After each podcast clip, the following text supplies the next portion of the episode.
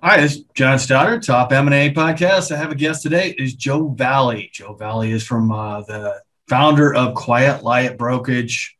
It sells online businesses and only online businesses. So, Joe, welcome to the show. How are you? Good to be here, John. Good to be here. Glad to be here. Thanks so much for having me on. So I want to go back. You and I probably first talked 4 to 5 years ago when I was trying to sell my e-commerce company, selling airnades. And then you said, nah, it's not right for us. I don't remember what the conversation was, but it just wasn't ready to be sold because I just didn't have any processes in place, mechanics in place. Do you remember that? Yeah. Yeah, actually I do. Now that you bring it up, I have a recollection of it. To be honest with you, I've talked to about 8,000 entrepreneurs over the last 9 years. So I can't remember the individual conversations, but I can tell you that there's not many that had hearing aid-based businesses. It was very unique at the time. But yes, quite some time ago. So Joe, let me ask you how you got started in this. I mean, you're an entrepreneur by trade or just because you love it. I mean, how did you get started in this? Yeah. I'm an entrepreneur. I've been self-employed since 1997, John. I'm an old guy, get some gray on my chin. And I was, when I left my last company that I worked for, I really had a choice. It came down to, I should probably move on and get to my own business, because if I don't, I'm probably going to get fired, right? I had been promoted to my own level of incompetence, and I had some bosses that had, without question, been promoted to theirs, and it just wasn't the same company that I worked at when I started in 1994. We went from I was employee number 34, and we went from 34 people in January of 1994 to well over 1,000 by the time I left in September of 1997. So it was an epic journey. It was great fun, but I needed to move on. And I did that in the fall of 1997, started my own media buying agency for direct response radio clients. Within a year, I launched my own product on radio. Within a year, I launched a television infomercial. And then I repeated that again. And that last product that I developed was a digestive wellness program. And I took it 100% online in 2005, and then took it through the best of and the worst of that economy. Came out the other end tired, frustrated, needed to move on in 2010, and connected with Quiet Light and sold my online business through Quiet Light. And then I joined the team. So I wasn't actually the original founder. My business partner, now business partner, Mark, founded it in 2007. And then I joined it after I sold my own e-commerce business in 2010, and he and I are now partners. What was that? What's a digestive wellness? What is that? All right. Well, it really started out as a colon cleansing product. If you really want to gross your folks out listening. Okay. Yeah. So no, anybody that's over 50 years old starts having this conversation where a doctor's going to be inside their butt at some point. Yeah. No, it's not SuPrep. Like my wife just had her colonoscopy, and it's quite the process. But this was, I was 29 years old working at that company that I mentioned. And I was single, living in Portland, Maine, where there's more bars per capita than almost any other city in the country, eating terribly, having a great time, living the life. And we were selling this type of product through a radio and TV spot ads and infomercials. And I used it, and I'm like, there's just no way I should feel this good. Given what I'm putting in my body with alcohol and junk food, I feel amazing. Why do I feel so good? And I said to myself, if I ever go out on my own, I'll launch a product like that. It wasn't the first product I launched. It was the second. And then it went from that to a full digestive wellness center where we wrote good quality content over the course of 5 years, specific to the different processes in the digestive process, from the mouth to the eventual exit. So you were kind of like you were focusing on the copy and the offer, how great that has to be. I mean, the Dan Kennedy and the big guys that write copy. Yeah, all we did was write good quality copy over 5 years, and Google rewarded us. We did spend money on pay-per-click because we did have a product or a product line, and it just paid off over time. It's patience. It's being as helpful as possible and educating the potential consumer on whatever ailment they're doing a research on. It wasn't pitching them products. It was very subtle, giving them the information they wanted, along with an opportunity to look at a supplement option if that was the route that they wanted to take. Yeah, I got to tell you, I just went to the doctor and just did my checkup, and a couple of things were high on my metrics. So you really start thinking about, I need to change my HDL. Less meat, less trans fat, less processing stuff. So there's that timing is perfect because you don't see those ads before that, and then when you start thinking about it, you start buying stuff. Oh, all you have to do is talk about it with your phone around, and you'll get ads served to you by Google. It happens to me all the time. It's a little creepy now. Back in 2005 when I started, it was a little less competition, much easier in many ways, but very, very different also. And you sold that through Quiet Light. Yeah, I sold it through Quiet Light. I had my initial conversation with Mark in the spring of 2010. And he's, one of three brokerage firms that I talked to at the time. The other two were just trying to reach through the phone to get their hooks into me for a commission. And Mark delved into my P&Ls, looked at my ABEX schedule, firmed up my discretionary earnings, and said, hey, based upon trends, things are coming back rapidly. You're growing again after shrinkage in 2009, right, where the worst of the economy was. You might want to give it another 6 months before you sell, because it's going to be in your best interest if you do that. And he showed me the numbers based upon my growth. And I thought, this is a guy I got to work with. He's actually telling me to go away because it's in my best interest. And that's exactly what I did. And I came back 6 months later. Jason ended up being my advisor at the time. Jason Yelowitz, he's still with Quiet Light. Yeah, Jason. I've talked to Jason. Yeah. He's still here, man. He was my advisor back then, and he's just a great guy. Become a good friend over the years. Did Mark tell you, did he prescribe anything, or did you said wait for the trends to turn around? He educated me. He educated me without a doubt on all the strengths and weaknesses of the business at the time, what buyers want, what they fear, what I needed to prepare for, the eventual exit in terms of due diligence and SOPs that would make my life easier after the sale. Basically everything I needed to know, to have a better exit when the time came. And that was the key differentiator. He really helped me and educated me as much as he could. I think you and a couple other people asked me, I was looking to sell my business at that time. And a few people asked me, how much time, the metrics were okay. It wasn't great, but you asked me how much time I spent on the business. And I said something like 50, 60 hours.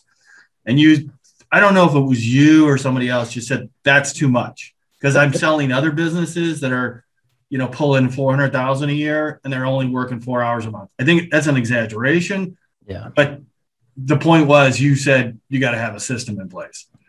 Yeah, a individual owner operator that wants to buy your business doesn't want to buy it and work 60 hours a week. They may early on because they're drinking through a fire hose in terms of their learning. But ultimately, most of these e-commerce or online businesses, whether it's content, SaaS, or a physical product, are operated in less than 40 hours a week. And you joined the Quiet Light brokerage, and how did that go? Were you just saying, I'm trying to understand, a lot of people go, I'm just going to keep buying and then selling business. And I'm, I want to keep growing these business, or I'm going to create a portfolio of them and then take it bubbly or sell it to private equity. Yeah. Why did you want to get into a transactional type of mode? I'd already had 6 acquisitions and exits under my belt at that point. And I got into the stage in my life where I didn't want to climb that hill again. I'd been there, done that, had my success. And it was a point where I wanted to help others. And that's really the team at Quiet Light. Everybody's a very successful online entrepreneur. They've all built, bought, or sold their own online business. And this is just their next adventure. It's different, right? The benefit of the role is that there's for an advisor, there's no overhead, right? You don't need working capital. You don't have money tied up in inventory. You just help. Now, that's the key thing and a differentiator. They're not salespeople. They're advisors that have the experience, they've been there, done that, and they're here to help first and foremost. And that, in many cases, will lead to, hey, look, John, I don't think it's in your best interest to sell right now. You need to fix this, this, this, and that. And then when you're ready, when you're going to have your exit, it's going to be bigger and stronger. You know, I had a conversation with somebody yesterday I've known for, you know, several years. And you know, he's been running his business for 10 years. And a couple of things happened in the business where he's just tired and frustrated. And he's like, this happened and I'm ready to move on. And I said, okay, well, what was your original exit goal? And it was $5 million. I said, okay. And what are you hoping to sell it for right now? He goes, I would take $2. And we went through the whys of why he would take $2 now versus, you know, getting through a rough patch and how to get through it and set a goal and reverse engineer a path to it. And now he's got to make a decision whether he wants to fix the things that need to be fixed and live to fight another day and have that $5 million exit, or only take, you know, a small portion of that, not be able to be done, right? The $5 million exit for him would be done. He'd be like, okay, I'm good. I'm done. I'm going to do whatever the hell I want for the rest of my life. And he's in his 50s already. So if he just does that short exit now, he's going to have to continue to work for another 5 to 7 years. And we just went through the whole process with him and give him the tools to make the best decision for him, not talk him into listing his business for sale. Yeah. And that's what we do. And that's what we do with everybody. And the economics are sort of like, more like buying a house. I mean, you're 100% commission, right? You're not. Yeah. We're not an investment banking firm where they take a retainer and, a flat fee to start with, and then a monthly retainer until the business is sold. And that retainer is non-refundable. We are success-based advisors. So we only get paid if the business sells. And, you know, it's an exploding niche in the M&A world. Granted, we've been at it since 2007 when Mark founded the company, but, you know, 14 years later, it's really catching on. We've had strong year-over-year growth, and it's just the right place at the right time. And we don't have to pitch or sell people, where the pipeline is big enough and long enough where we just want to have the best brand and reputation and help people first and foremost. And it's a strange thing. The more people you help, the better your brand and reputation, and the more your business grows in the long run. And it grows the right way, as opposed to focusing in on that commission, that next one, just trying to get the numbers in instead of truly helping people. It's a strange thing. As you get a little gray on your chin, you realize the more people you can help and benefit, the more it's going to benefit you as well. And that's basically the approach. Yeah. You can't help somebody else without helping yourself. That's a nice parable, right? Mm-hmm, mm-hmm. I noticed on your website, man, you're really moving up in the revenue size. There's much larger businesses when there was, I mean, I looked at, 5 years ago, and you're like, $100,000 business or $1 million business. You're talking about $29 million businesses. Yeah. We, that first full calendar year when I was an advisor, I did like a total of 23 transactions, which is just nuts at this point, looking back in history. And I think the average transaction size might have been $125,000, $150,000. Wow. Today, the average transaction size is, just sub $2 million. But we generally do anything between $250,000 to $25,000. But as I said earlier, the 25 is creeping up. We keep getting pulled in that direction. And it's because of people that we've connected with. And, their business is just growing, and we grow with them in that relationship. And then when they're ready, the business value just simply might be higher. And I have no doubt in my mind. I was talking to the team the other day, I've sold personally about $100 million in transactions, the team collectively about a $500 million, and that's going to change pretty rapidly. But I think in the next 24 months, we'll have someone on the team that will close $100 million in transactions on their own. And it could just be 4 transactions where each of them are $25 million. It's starting to happen. We didn't think we'd want to play in the 8-figure exit business. But I had one that was just under 8 figures, about $9 million. And the reality is that they're not all that different than the ones that are, you know, $1 million or $5 million. The $10 million ones are very similar. The $25 million, your buyers may be different, but we're dealing with people that have raised, you know, hundreds of millions of dollars now and looking at these businesses. And so we're different type of buyer now. I mean, before it was somebody that, you know, it's, I had $100,000 in cash, or I went and got an SBA loan, or it's seller financing. Now you're looking at somebody, and you'll correct me if I'm wrong, because I'm still in the M&A business looking for businesses too. But, you know, if I could put up $500,000, but I still have to find another $5 million to raise it, I'm going to go to a lender or private equity or family office. Yeah, most people have that lined up before they make an offer, right? Because they have to these days. If they don't have that lined up, they're not going to get the business, simply because in today's market, there, you know, are multiple offers on most businesses that we list. We have more buyers than sellers, especially when it comes to an FBA business because of the aggregators. I think year to date on average, we've had something like 4.6 offers on every listing. 60% of them have gone at or over asking price. So how many, 4 to 5 offers on an FBA business? Yeah, on average year to date. And it's because of those aggregators that have cash in their pocket and they're ready to put it out. You know?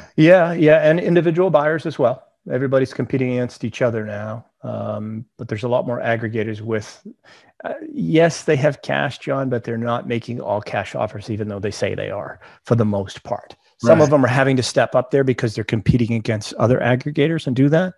But generally, you know, what they want to do is put as little cash into it as possible. So if you're selling a business for, you know, $1 million to an aggregator, they may get you $600,000 in cash at closing, a $200,000 earnout, and a $200,000 stability payment. And then they also want, you know, you to give them a couple of months worth of inventory for free. That's where they get their working capital peg. It's a creative to say it nicely. I haven't heard this term. What's the stability payment? Yeah, if you look it up, you Google it, you're not going to find it. It's something that they've created. And now originally Thras created it, and now all the others are using it as well. Basically, it states, you know, John, if I buy your business and it's doing $1 million in revenue in the trailing 12 months, when I buy the business, we're going to hold back 20% of the purchase price, or in this case, $200,000 as a stability payment. 12 months after I own the business, if the business is within 90% of that million, I'm going to pay you that $200,000. If it's below the 90%, you're not going to get it. So they're hedging their bets, trying to make sure they don't buy a business that falls off the cliff.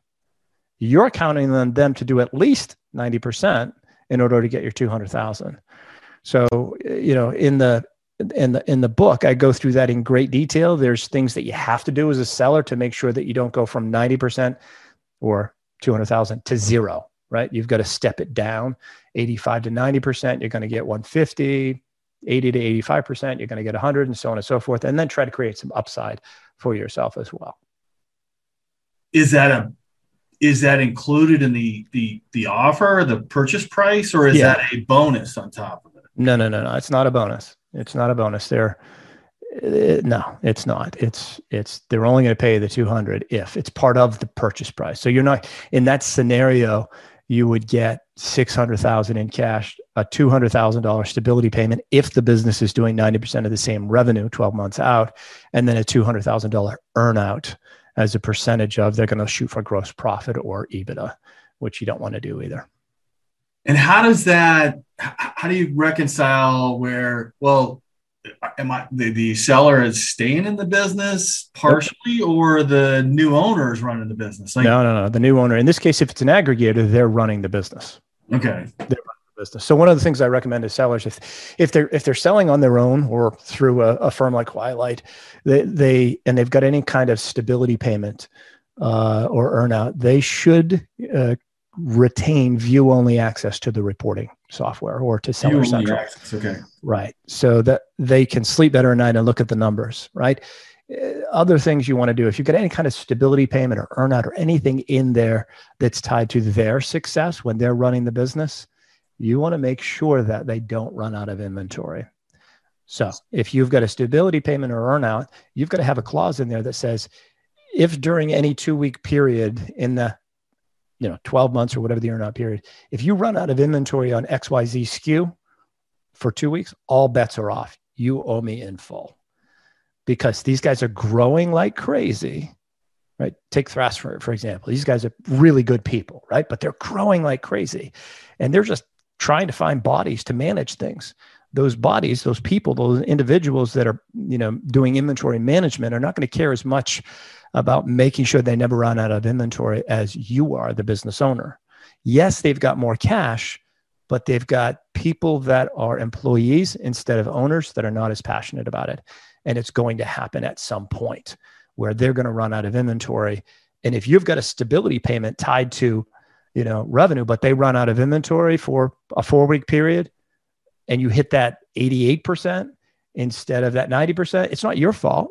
It's theirs because they screwed up. So you should get paid in full. So you got to have a clause like that in there as well. Yeah, absolutely. I mean, if I was a seller and I said, well, look, I don't know about this stability payment because I've grown the business 5 years consistently every year, inventories, and you want me to, you're going to judge me or grade me on some kind of stability payment, that happens in a year. All they did was create something that sounded interesting or good so that they didn't have to give you as much cash at closing. The more cash they get to hold on to, the more businesses they buy, the lower multiple cash wise they're putting up front. It's very creative. These guys are smart. They're well-educated. They're likable. You would enjoy going out to dinner with them or having a drink with them. They're good people. But that's the point of being a buyer, shrewd allocation of capital. And yes, I'm not going to put as much as possible down on the payment I can because I got to conserve the cash for something else. It could be inventory. Right. Yeah. Right. And early on, the likes of Thrasio, again, good people, had their way. Right. Today, there's 50, 60 aggregators that have raised hundreds of millions of dollars. Well, $4 billion collectively. Some have only raised $10 million, but they're all competing against each other. So we're now seeing closer to true all cash offers, and the multiples are going up substantial on these types of businesses. Now, do these guys? I'm just curious. Do these guys, these funds, do they expect you to present pocket offers, or they just say, No, wait till you clean it up? That's not in our best interest, in our client's best interest. Let's say I took you on as a client, and all I'm going to do is present it to one aggregator. That's like showing up to the Shark Tank to pitch your brand and everybody calls in sick, but Mr. Wonderful. What kind of deal are you going to get? Right? Not a good one. You're going to get a royalty deal. It's not going to work in your best interest. So no, they all have to compete against each other in order to get you the best the seller value the best and price, the best deal structure. Yeah. That's the problem with, when I chapter 13 in the Exitpreneur's Playbook is specifically geared towards working with aggregators and negotiating with them. It's so flat. I talked to somebody this morning, had coffee with him locally here. He's been running his business for 20 years and somebody has approached him, an investment banking firm, to buy his business. We're talking many, many millions of dollars into the 8 figures. And as he said, a very successful entrepreneur like this, he said, it's flattering and it piques your interest. And there's no question I'm going to, explore it. The thing that he is smart enough to do is to make sure he's exploring it with others as well. He's not going to just talk to one of them. With the individual Amazon FBA business owners, they get flattered because one of these aggregator reaches out to them. And then they're dealing with just this aggregator. That aggregator knows at the moment there's no competition amongst the other aggregators to buy this particular business. So they're not going to pay the best value for it. We had a situation recently through Quiet Light where one of the aggregators made an offer on a business pre-listing at Quiet Light. They made an offer without us involved of about $2 million. A very strong business, very attractive business. The owner of that business ended up talking with a member of our team, signed an engagement letter, listed it. We had 8 offers. We sold it for $5.5 million. Oh my God. Okay. Wow. Yeah. Huge difference. Seller says, thank you, Joe. Yeah. Thank you. Seller said, thank you. Not actually, she said, thank you, Chuck. But that's when you're dealing with one, you're not going to get the best offer. So why pitch just to Mr. Wonderful, or why only negotiate with that one aggregator that reached out to you that really has a true interest in your business? Yes, it's flattering, but it's not the best for all the time, energy, effort, risk that you took as an entrepreneur. You haven't taken all that much cash out of these businesses. If it's physical product, you're just keeping up with inventory. It's really not in your best interest to just work with one of them. You're not going to get the best deal or deal structure. Yeah, you need an auction. I mean, to get the best price as a seller. Yeah. Yeah. So, as a part of the challenge with a podcast like this, or a conversation like this that I have with one seller, is that it's way too much information to absorb all at once. So, I've talked to, as I said before we started recording, about 8,000 individual entrepreneurs over the last 9 years. And there's so much information to absorb in those conversations that I couldn't.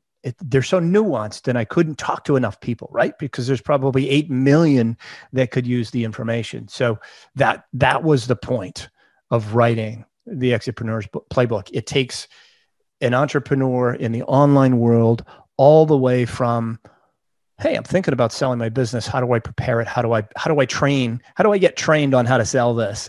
All the way through to, the closed transaction. It's everything you need to know from A to Z. And it's written in a way that, it's called the playbook. So it's written in a way with lots of sports analogies. The simplest one is that, you don't want to wake up and just run a marathon or a 5K. Let's just stick with a 5K, right? You could probably pull it off, but you're not going to finish well, and you're going to pay the price the next day, right? It's the same thing. If you don't train for your exit, you just wake up and decide to sell, or wake up and accept an offer from an aggregator, you're going to pay the financial price, right? And you're going to have pain afterwards because the deal structure is not going to be good. So you got to choose the right pain. Do you want to have the pain of that poor deal structure and poor price and dealing with stuff after closing? Or do you want to choose the pain of getting some training, understanding the value of your greatest asset, your business, and prepare for it and exit well at maximum value with no catches on the back end, nothing that's going to keep you awake at night? Yeah. So you mentioned this a couple of times, and you told me about this, but you've got a book coming out called Exitpreneur's Playbook, and that's coming out June 15th. June 15th. Yeah. Next Tuesday. Available through your site and Amazon. Yeah, exitpreneur.io, where we also share lots of other tips and information, but you can just go to Amazon and just search Exitpreneur. It's a new word, I guess. Instead of entrepreneur, it's Exitpreneur. And the book will be there in Kindle, paperback, and hardcover as well. Beautiful. And it's all talking about how to prepare your business just to get basically the best price at sale. Yeah. This isn't going to teach you how to, build your online business in terms of, marketing funnels and so on and so forth. That's not what this is about. This is about you understanding the value of what is likely your most valuable asset, how to set an exit goal, and how to reverse engineer a path to it. It's everything you need to know, from the thought of that all the way through to the eventual exit. So that brings me back to my business that's selling hearing aids. I was spending 50, 60 hours on the business, and then I was told by you, and I think a couple other people, you're spending too much time. You got to put systems in place.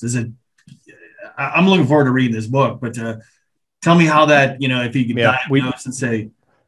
Yeah, we break it down in there as well. I talk about, here's what a buyer is going to say in that situation. They're going to say, John, look, I love your business. I think it's fantastic, but I'm not working 60 hours a week, and I'm not going to hire somebody that's going to be the CEO of it. And they're not going to work 60 hours a week. So what I have to do is I have to hire somebody to make up that other 20 hours.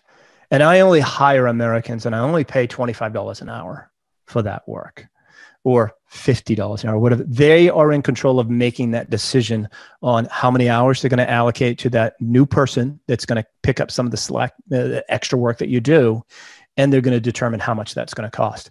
Whereas if you train for your exit, you're going to go, okay, I know that's going to be a problem. This is what buyers fear, is this workload.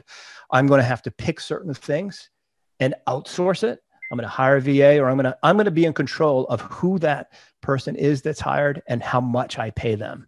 You might be able to hire a really qualified, well-educated person from the Philippines for $5 an hour or $10 an hour and overpay them, right? So they're incredibly loyal. And you may find that you're now working 30 hours a week. That's going to make your business much more attractive to buyers. And they're not going to look for an adjustment to the discretionary earnings for that additional payroll that they would need to pay someone else. You're in control of that dollar amount instead of them, and you're in control of the hours that somebody else works instead of them. Well, I kind of wish that book was around earlier, because it took me about a year to fix that.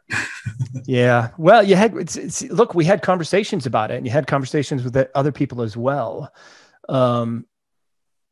And it's just, it's hard to absorb those conversations. Look, I've been on podcasts like this.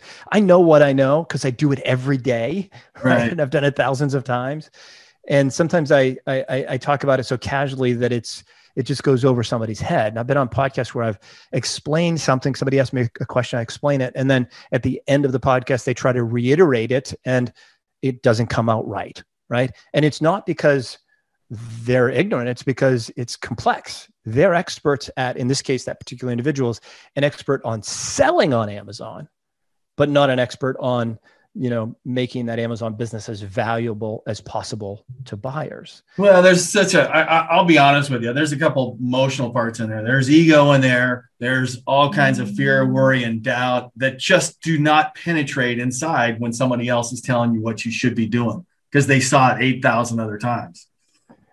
Well, that's why it's in the book, right? I think that you'll be able to look at it and read it and go, okay, that makes sense. And here's three examples from his experience and clients whose names have been changed to protect the innocent, right? There's tons of examples of people's success stories and some epic failures, including my own. They're both in there, and so. Everything you hear from other people and you retain part of it. And you're like, okay, well, that kind of makes sense, but let me work through that. It's all here now. And then there's math and logic associated with it. And that's the key, is that you're going to be able to understand how to get a pretty close ballpark calculation of your discretionary earnings, and then a ballpark value of what that business would be worth. And then that kind of gets a little bit more exciting, because you just can't, as an entrepreneur, we just sort of march along and we're on that hamster wheel and you can't get off, right? And you have good days and you have bad days. But if you're working towards a goal, like everything else in life, if you're working towards a goal and it's very specific and clear, those hard days get a little easier. And so we're trying to define that goal and show you how to get there with the details. You talk about that, like how to have your exit in mind. Absolutely. Yeah, absolutely. It's all there, and it's not a pitch for Quiet Light Services. This book is written by Joe Valley. It's not written by Quiet Light Brokerage. So people can take it if they're thinking about selling their business on their own. It's there. This is going to help them. If they're working with another brokerage firm and they've got a relationship with somebody and they want to sell eventually through that other brokerage firm, this book is definitely going to help them. If you're a buyer out there listening and you're thinking, I want to buy an online business, this is going to give you the inside track to that, because it's going to give you information that may be at a higher level than what your seller's information is at, or what that seller's advisor is if they're inexperienced. You could look at something and go, they missed that ad back. That gives me instant equity. I'm okay paying full price because they did it wrong. And the business is actually worth more because discretionary earnings is $22,000 higher. Kind of, it's great for all parties involved, I think. Yeah. That's interesting. And I'm looking forward to that. That's June 15th, right? June 15th on Amazon or Exitpreneur. Yeah. If you go to exitpreneur.io, you can get 3 free chapters as well. The book was written to help, right? First and foremost. So I can't just say that. I have to walk the walk as well. So I've got the intro and 3 what I call shareable chapters. So I'm giving links to view-only PDFs of the chapters that will live in my Google Drive folder for anybody to review and share with anybody they want. And those chapters are deal structures, negotiating those deal structures, and a full chapter on ad backs as well. And then there's an intro that gives big picture stuff. So they're kind of the three most important chapters that I think somebody can use. Let me go back to just a couple very common occurrences that happen, which is what do you see as like when you come to a seller? What's the most common things that happen? And first of all, it's valuation. I know that because everybody thinks their business is worth more than it is. And how do you have that conversation with somebody? Do you just say, hey, look, these are the stats, these are comps, and it is what it is? Or is it more of a, it's black and white? Yeah. And every business is different, right? There's no two businesses that are alike. So we got to deal with each of them individually. And the first thing that I see, and this is the tide's starting to change on this because we've talked about it enough, but too many, I'd say more than 50% of online entrepreneurs, again, whether it's SaaS content or physical products, are not using accrual accounting. And they may not be using QuickBooks or Xero. So first, you got to get your financials right. Who in this stage of age doesn't use some kind of a QuickBooks or something like that? I just had a conversation with somebody that's got a business that's probably worth about $15 million. And he does not use QuickBooks or Xero, doesn't even run P&Ls. He just pulls money out of his business when he needs it. And he, looks at his, merchant statement and Shopify, statements and things like that. Does that affect his valuation? Oh, yeah. Is it going to instill confidence in buyers? No, absolutely not. And so, that goes to, the risk factor or pillar, or, we talk about what buyers want and fear, and risk is what they fear. And you got a business doing $15 million in revenue, but you don't have any financials to speak of, that's not going to instill confidence in your buyers, and they're not going to pay as much for your business. Whereas if you hired a good quality e-commerce bookkeeper, you can do that probably for less than a car payment every month, and they'll get the numbers right for you. They'll do it in an accrual basis accounting, and they'll present you with profit and loss statements, balance sheets at the end of every month. All I need to do is get an export of that with a monthly view going back as far as possible, and then I can help firm up the true value of your business. See, you got to have that to get in the door with buyers. You got to get in the room. So clean financials, clear financials will get you in the room. What they'll pay for it is depending upon, trends, risk, balance, growth trends, transferability, documentation, all of these other factors. Yeah. So once you have that conversation with them about valuation, they go, hey, look, we're in the same ballpark. You've got a range from, there's a risk. Let's say an IT business, we've been looking at IT businesses and business valuations, resources values it at 2.7, 8.7, something like that. And medium is 5.2. And a number of, factors. If the guy leaves the business, there's no IP, there's no reoccurring businesses, he's not going to get an 8.7. He's going to get about 5.2. How do you guys settle on that and then place it on Quiet Light? Well, we're looking specifically at recent closed transactions that are similar, right? And that's where we're placing the value on the business. We know what the feedback we're getting from buyers are. We know what the average multiple is for an Amazon business, a content business, content business, or a SaaS business. That's pretty standard. FBA business is pretty standard multiple, right? No, changing dramatically because of the aggregators. Oh, yeah. Just going up. Yeah, and the deal structures are changing. Yeah, so you can't go, all right, well, FBA businesses sell for 3 times. It's not the case. It's not the case at all. It's got to be, you got to look at it individually because no two are alike, and some are worth a heck of a lot more than others. Some you're going to sell right away at a 3-time multiple. Some you're going to sell right away at a 6-time multiple. It's something that's never occurred in history, right? These types of businesses that are consistently getting 3 to 4 times discretionary earnings. It's happening, and we're getting more than that in many of the cases. Wow. So it's looking at it individually, John, and making a decision based upon all factors, on risk, growth, transferability, documentation, trends, SKU balance, the owner and how prevalent they are in the business, QuickBooks and Xero and accrual accounting, whether it's content or SaaS as well. If you've got a SaaS business and you got 500 customers or 500 users, but 251 of them come from one company, that's a risk problem, right? 50% of your business is truly with one company, even though you've got 251 pay-in users underneath that company. It's a risk. And buyers are going to, well, okay, we got a problem here. We got to pull that value back, or that's what we would do before we listed the business for sale. We're going to look at it from a buyer's point of view and put it all out there. And here's the most important thing. And this is what, when people sell their business on their own, oftentimes they're selling for less than they should, not more than they should. Or they think that, you said earlier, people think their businesses are worth a lot more. I find when they don't have a good grip on their financials, they think it's actually worth less because they might be doing the numbers off of cash accounting and they don't understand that aspect of it, which is okay. But if you price the business properly, you're going to attract more buyers. There's going to be more competition for your business and more offers.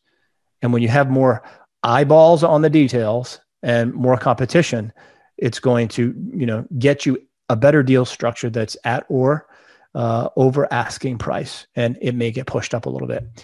The difference is that if you price it really aggressively, buyers are instantly going to go, yeah, that multiple's too high. I get what they're doing here. What I'm going to do is just lowball them. And even with lowballing and negotiating, you don't get up to that properly priced listing, number. It's a psychology thing with buyers. So the best thing you can do as a seller, if you're selling on your own or with an advisor, is make sure it's priced right based upon real market trends, so that you get as many eyeballs on it as possible and as many buyers on it as possible. So hopefully you'll be in a situation where you've got multiple offers and you get to choose your buyer and choose your deal structure. Because it's not just about going under letter of intent, it's getting all the way through due diligence and then having a nice, healthy training and transition period so that you can move on to your next adventure, or if you choose to do an equity role, it's somebody that you trust, and so on and so forth. So this due diligence process, how long does you usually see that takes? It's generally 3 to 4 weeks, not a whole lot more time than that. Are you seeing these larger funds outsourcing the due diligence to somebody else? No, not necessarily. If they started doing it initially, they're now doing it all in-house for the most part. Yeah. Some of the smaller ones might be outsourcing it a little bit because that's part of their investor requirements until they bring it in-house. Is there a big 125-point checklist that they run through? And, each of them are different. I know that there's a company out there called Centurica. It's owned by Chris Yates. And Centurica has a checklist like that. They'll look at it depending upon the type of business. It's centurica.com. They've got that checklist, and they'll run through all of those points for an FBA business, for a Shopify store, for a content site SaaS business. They'll do all aspects of that research for you in due diligence, checking the numbers. They'll do a live screen share with the owner of the business, and they'll give you a healthy report at the end of it all. And that report will tell you what the strengths and weaknesses of the business are, what you should pay attention to in terms of potential problems. And really, at the end of the day, what it tells you is where you can strengthen up the business and have it even, a stronger value when you eventually exit. Yeah. And it's somebody that's done it a few times. It just, you should do it. You should run your own number, financial analysis, and check everything yourself, but have them do it as well. Oh yeah.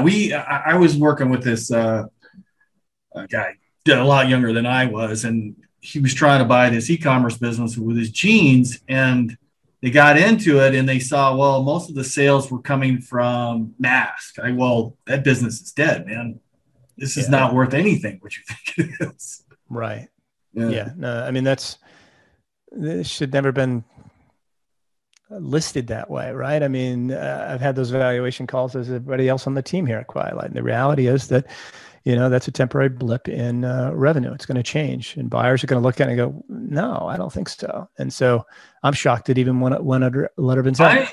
I'm just like bordering on fraud almost. Just saying your sales are, you know, $5 million in jeans, like, but you know, 3.5 of it came from masks. What an incredible waste of everyone's time.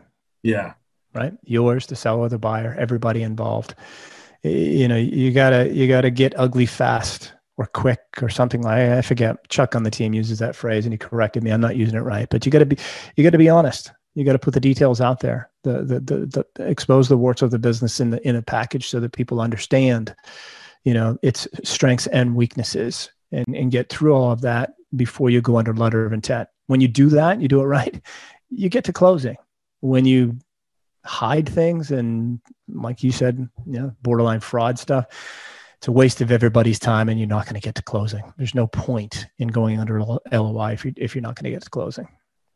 I want to go back to the Exitpreneur's Playbook. Now, it's easy to say, you know, look, here's what you should do to get the best valuation of the company. But sometimes that takes, you know, I've got to go find those resources to put the team together to help me in that area. Do you recommend certain areas, or you say, well, just, you know, yeah. Finally, you know, we've been referring people out to, you know, tax advisors, CPAs, e-commerce bookkeepers, lenders, you know, lenders for inventory, SBA lenders, attorneys for years at Quiet Light. And finally, I put together a list, and it's on the partner page at exitpreneur.io. If you go to the partner page there, it will give you resources of people that do all the different aspects of, you know, this part of what we do that will help you. If you need a good e-commerce bookkeeper, there's probably 5 or 6 there that you could choose from. If you need a contract attorney, which you eventually will when you sell your business, there's some in there. Absolutely.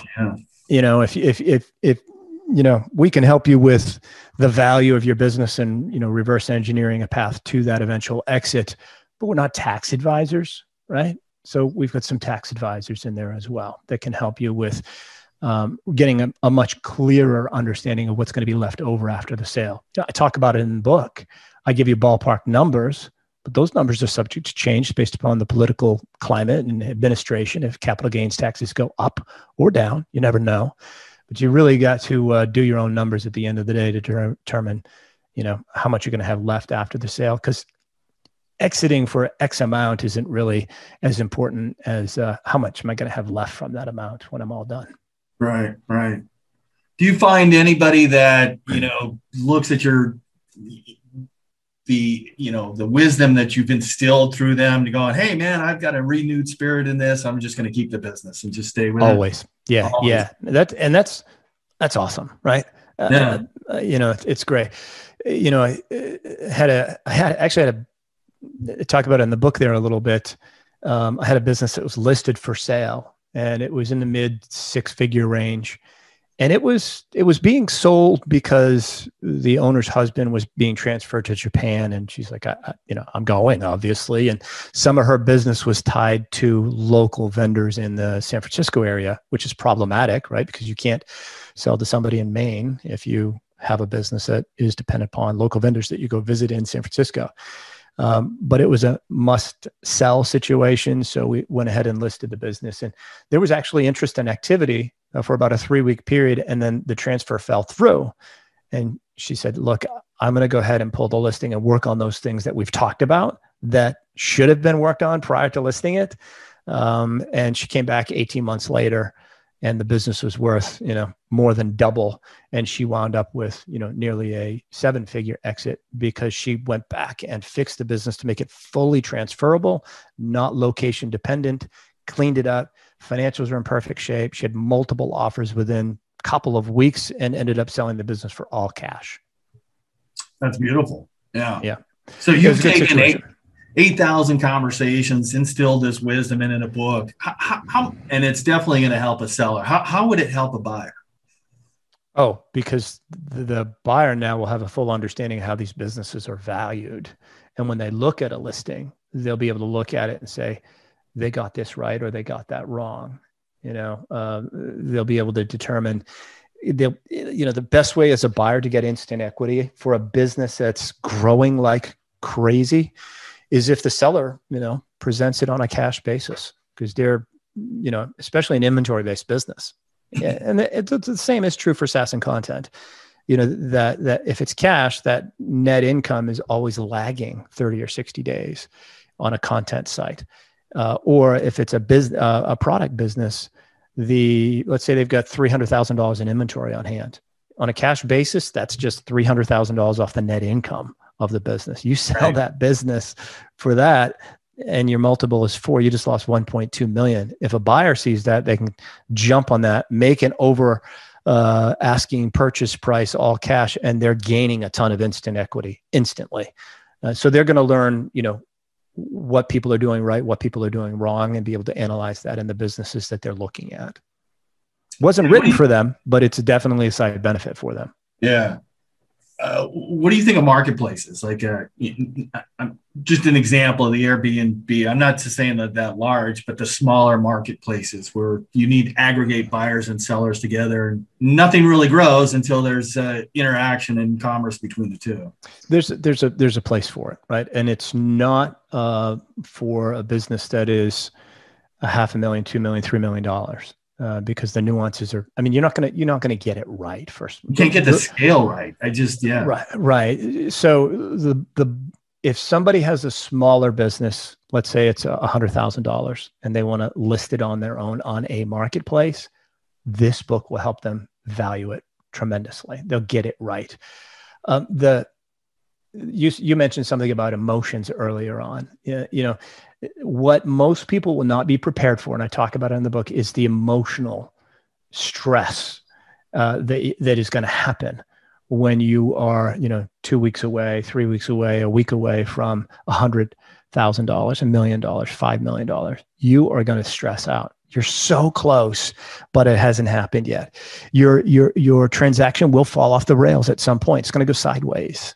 You just have to have the emotional fortitude to stick to it, not lose your cool, and not, renegotiate the price of the business unless it's done with math and logic, right?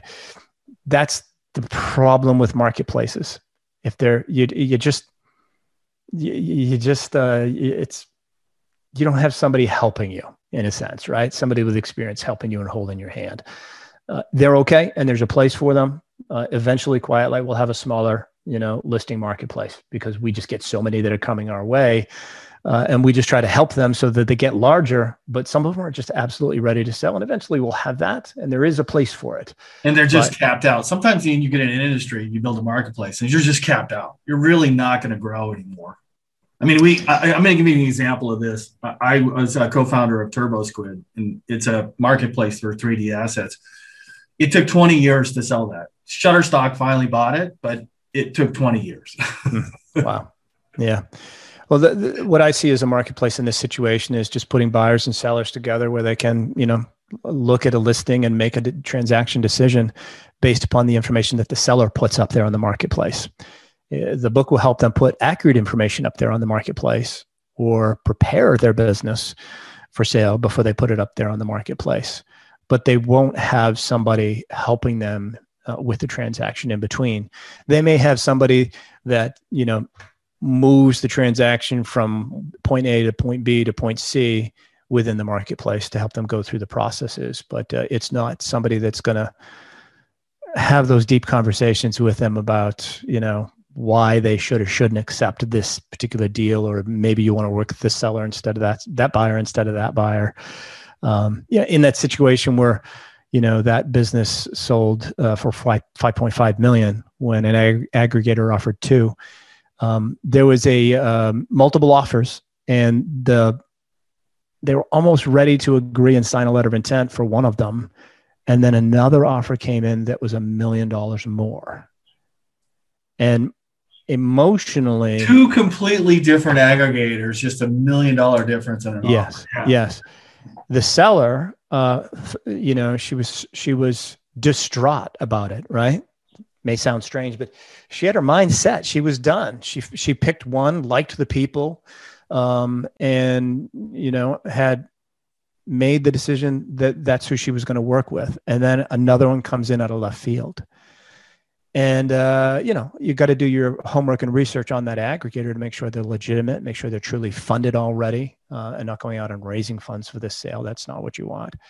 And it was very, very tough. I know it sounds odd, another $1 million, tough decision. Just take it, right? No, it was, are they real? Can we really close? Is it too good to be true? And the reality was her business was amazing. She had multiple offers. If it fell through, she was going to get it anyway. She, prior to being an entrepreneur, she was a branch manager at a bank making $60,000 a year. So we did the math on that. What does this mean? How many years are you going to get paid for with this extra million? And it worked. We stuck through it. And it was tough for her emotionally at the end in particular, because, you know, it's never real until the money hits your bank account. And eventually did. She's very there's 2 points in that. I remember selling my business, and how many times you actually check your bank account to make sure that it comes in after the LOI signed, after it's agreed to, and then you're like, check the bank account, and it is. You just go, holy shit. Yeah, I finished my transaction up of the transfer of all of the assets on a Friday. It hit Friday afternoon, right? And so once I transfer the assets, then the funds are supposed to be transferred from escrow to my bank account, and so I had to. I did it on a Friday afternoon, so monies couldn't be released until Monday. That was the longest weekend of my life. I had no business. I had no money. You know, I was terrified. But yeah, it's not real until the money hits your account. I have another client that, you know, they had the money hit their bank account, 7 figures had to hit their bank account when the market took a dive last year because COVID hit. And things were being shut down. And so it's something like March 17th or 27th of 2020. Things just looked awful, except they just had 7 figures hit their bank account. So they were like, this is pretty good. It's a good time to get some money and maybe make some investments. But you know, they went through emotional hell for a while because their transaction was so tough and things fell through and got it back on the rails. Those are the things that marketplaces do not prepare you for, and they don't help you with that. And I think having an individual advisor at your side is definitely necessary for the larger transactions because of that. Hey, I'm going to ask you one more question because we're running out of time. You know, when you said and when an offer is real, somebody else coming in with $1 million, you know what I'm seeing a lot of, and this has happened, you know, maybe 5 times in the last year, is a private equity firm will come in, make an offer like we'll give you $5 million for it, or we'll give you $20 million for it. And then it just screws up every other offer that you worked on before because it's 2 times what it was. But then you go through this and it's not real. I mean, they're going to put you through 90 days of due diligence, and they'll probably readjust your offer, and it's probably going to go down. And then they want some conditions on there, like you got to stay on for 3 years. Have you seen that where it's just not real? Yeah. No, because we vet these buyers. We push them through a process. And our letters of intent are very, very clear. Sometimes it's a letter of intent that the buyer presents, but there are certain things that need to be in there. You got to lay out the deal points in a crystal clear way, because those deal points are what's going to wind up in the asset purchase agreement. And if it's a private equity firm that's used to working capital pegs, we'll make it crystal clear. There is no working capital peg that will be applied to this business. Yeah, so you're not trying to sneak anything into the... I mean, this conceptual letter of agreement covers everything you talked about, what this offer is going to be. And they say, yes, I'm agreement. Yes, I'm agreement. Yeah. When you leave anything up to interpretation, you're leaving yourself up to renegotiation in due diligence. And, you know, talking about that in, I'm not even sure what chapter is at this point, but on negotiations that you can get for free at Exitpreneur.io, it talks about, that everything in due diligence, if there's a renegotiation, it should only be with math and logic. If your seller's discretionary earnings was truly off by $10,000, you had it $10,000 higher, there was a currency conversion issue where it's really $10,000 lower. That is not an emotional decision in terms of renegotiation. It's math and logic. You're under LOI for 4 times. 4 times 10,000 is $40,000. List price of the business, you know, goes down by 40,000. You might be able to say, totally get that, but we've been, you know, under LOI and another 30 days has passed, the SDE has actually climbed by $20,000. So let's just call it a wash. I see that happen as well. You've got to build trust early on. You've got to put, you know, by full disclosure in the package that you're talking about with your business, you've got to vet your buyer very closely. You've got to put all of the details properly in a letter of intent that clearly explains what the deal structure is.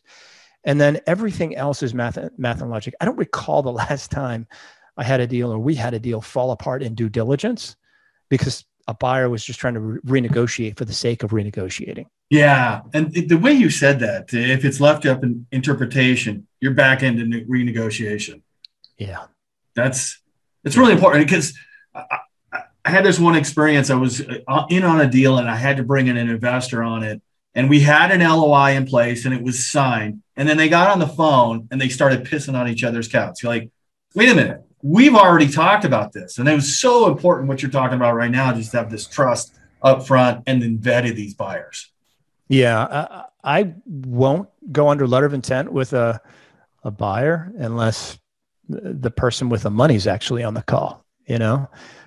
Somebody says, yeah, my father-in-law is investing the money and he's going to give me the money for it. I'm like, okay, well, put him on the phone. Let's have him part of this call. We're not going to be going under letter of intent with you because, we don't have the full confidence that that person that's funding it is actually, you know, on board with you. So we need you both on the call and in agreement with this before we sign a letter of intent. Same thing with SBA lenders. Look, if you come to the deal and you're an SBA buyer, awesome. Love that. I think it's better for the seller because they're going to get more cash and they keep the business for an extra 60 days and make more money. Emotionally, that's incredibly hard for the seller. Most of them choose not to go with an SBA lender if they've got multiple cash offers as well. Sure. But I will not go under a letter of intent without having the SBA lender on a call with the buyer and seller. Already, it's like Live Oak Bank is saying already qualified or need the bank to say, No. We've got to have a pre-approval. The bank's got to be on board with it. We won't sign a letter of intent until the bank's fully on board with it. But I also want the buyer and seller and the bank on a call together talking about timelines and setting expectations before we sign a letter of intent. That way, everyone is on the same page and the emotions are not as high when the bank ends up, you know, over-promising and under-delivering on when they're going to get that commitment letter, which they, you know, tend to do, right? They speak a different language. They live in a different world. They may say, yeah, we're going to close, you know, in, 6 weeks. Closing to them may be signing documents or getting that commitment letter. And then it's another 30 days to funding. So you've got to make sure everybody's speaking the same language. And the best thing to do is get on a call. We're all there. Let's do Zoom. I want to see the whites of your eyes. Let's do it. And just make sure we're on the same page. It's the best way to do it. You can't leave anything, up to interpretation. How important an LOI and that conceptual agreement is. Joe, we running out of time, but I got to tell you, I wish this book was around a lot earlier because it sounds, I've learned a number of things here today. And the book's called Exitpreneur's. It's a lot of, it's a mouthful, isn't it? Yes. Twice already. I surveyed a bunch of people in the industry and I gave them two titles, narrowed it down to two. And one was Incredible Exits. And the other was Exitpreneur. It was just Exitpreneur. Exitpreneur's Playbook coming out. That's what it is. Everybody chose the other title. And I went to go with the Exitpreneur's Playbook. Yeah. So you can find it on Amazon or at exitpreneur.io if you want to get some free chapters. Beautiful. Thank you so much, Joe. I appreciate this. My pleasure, John. Thanks for having me on. Take care.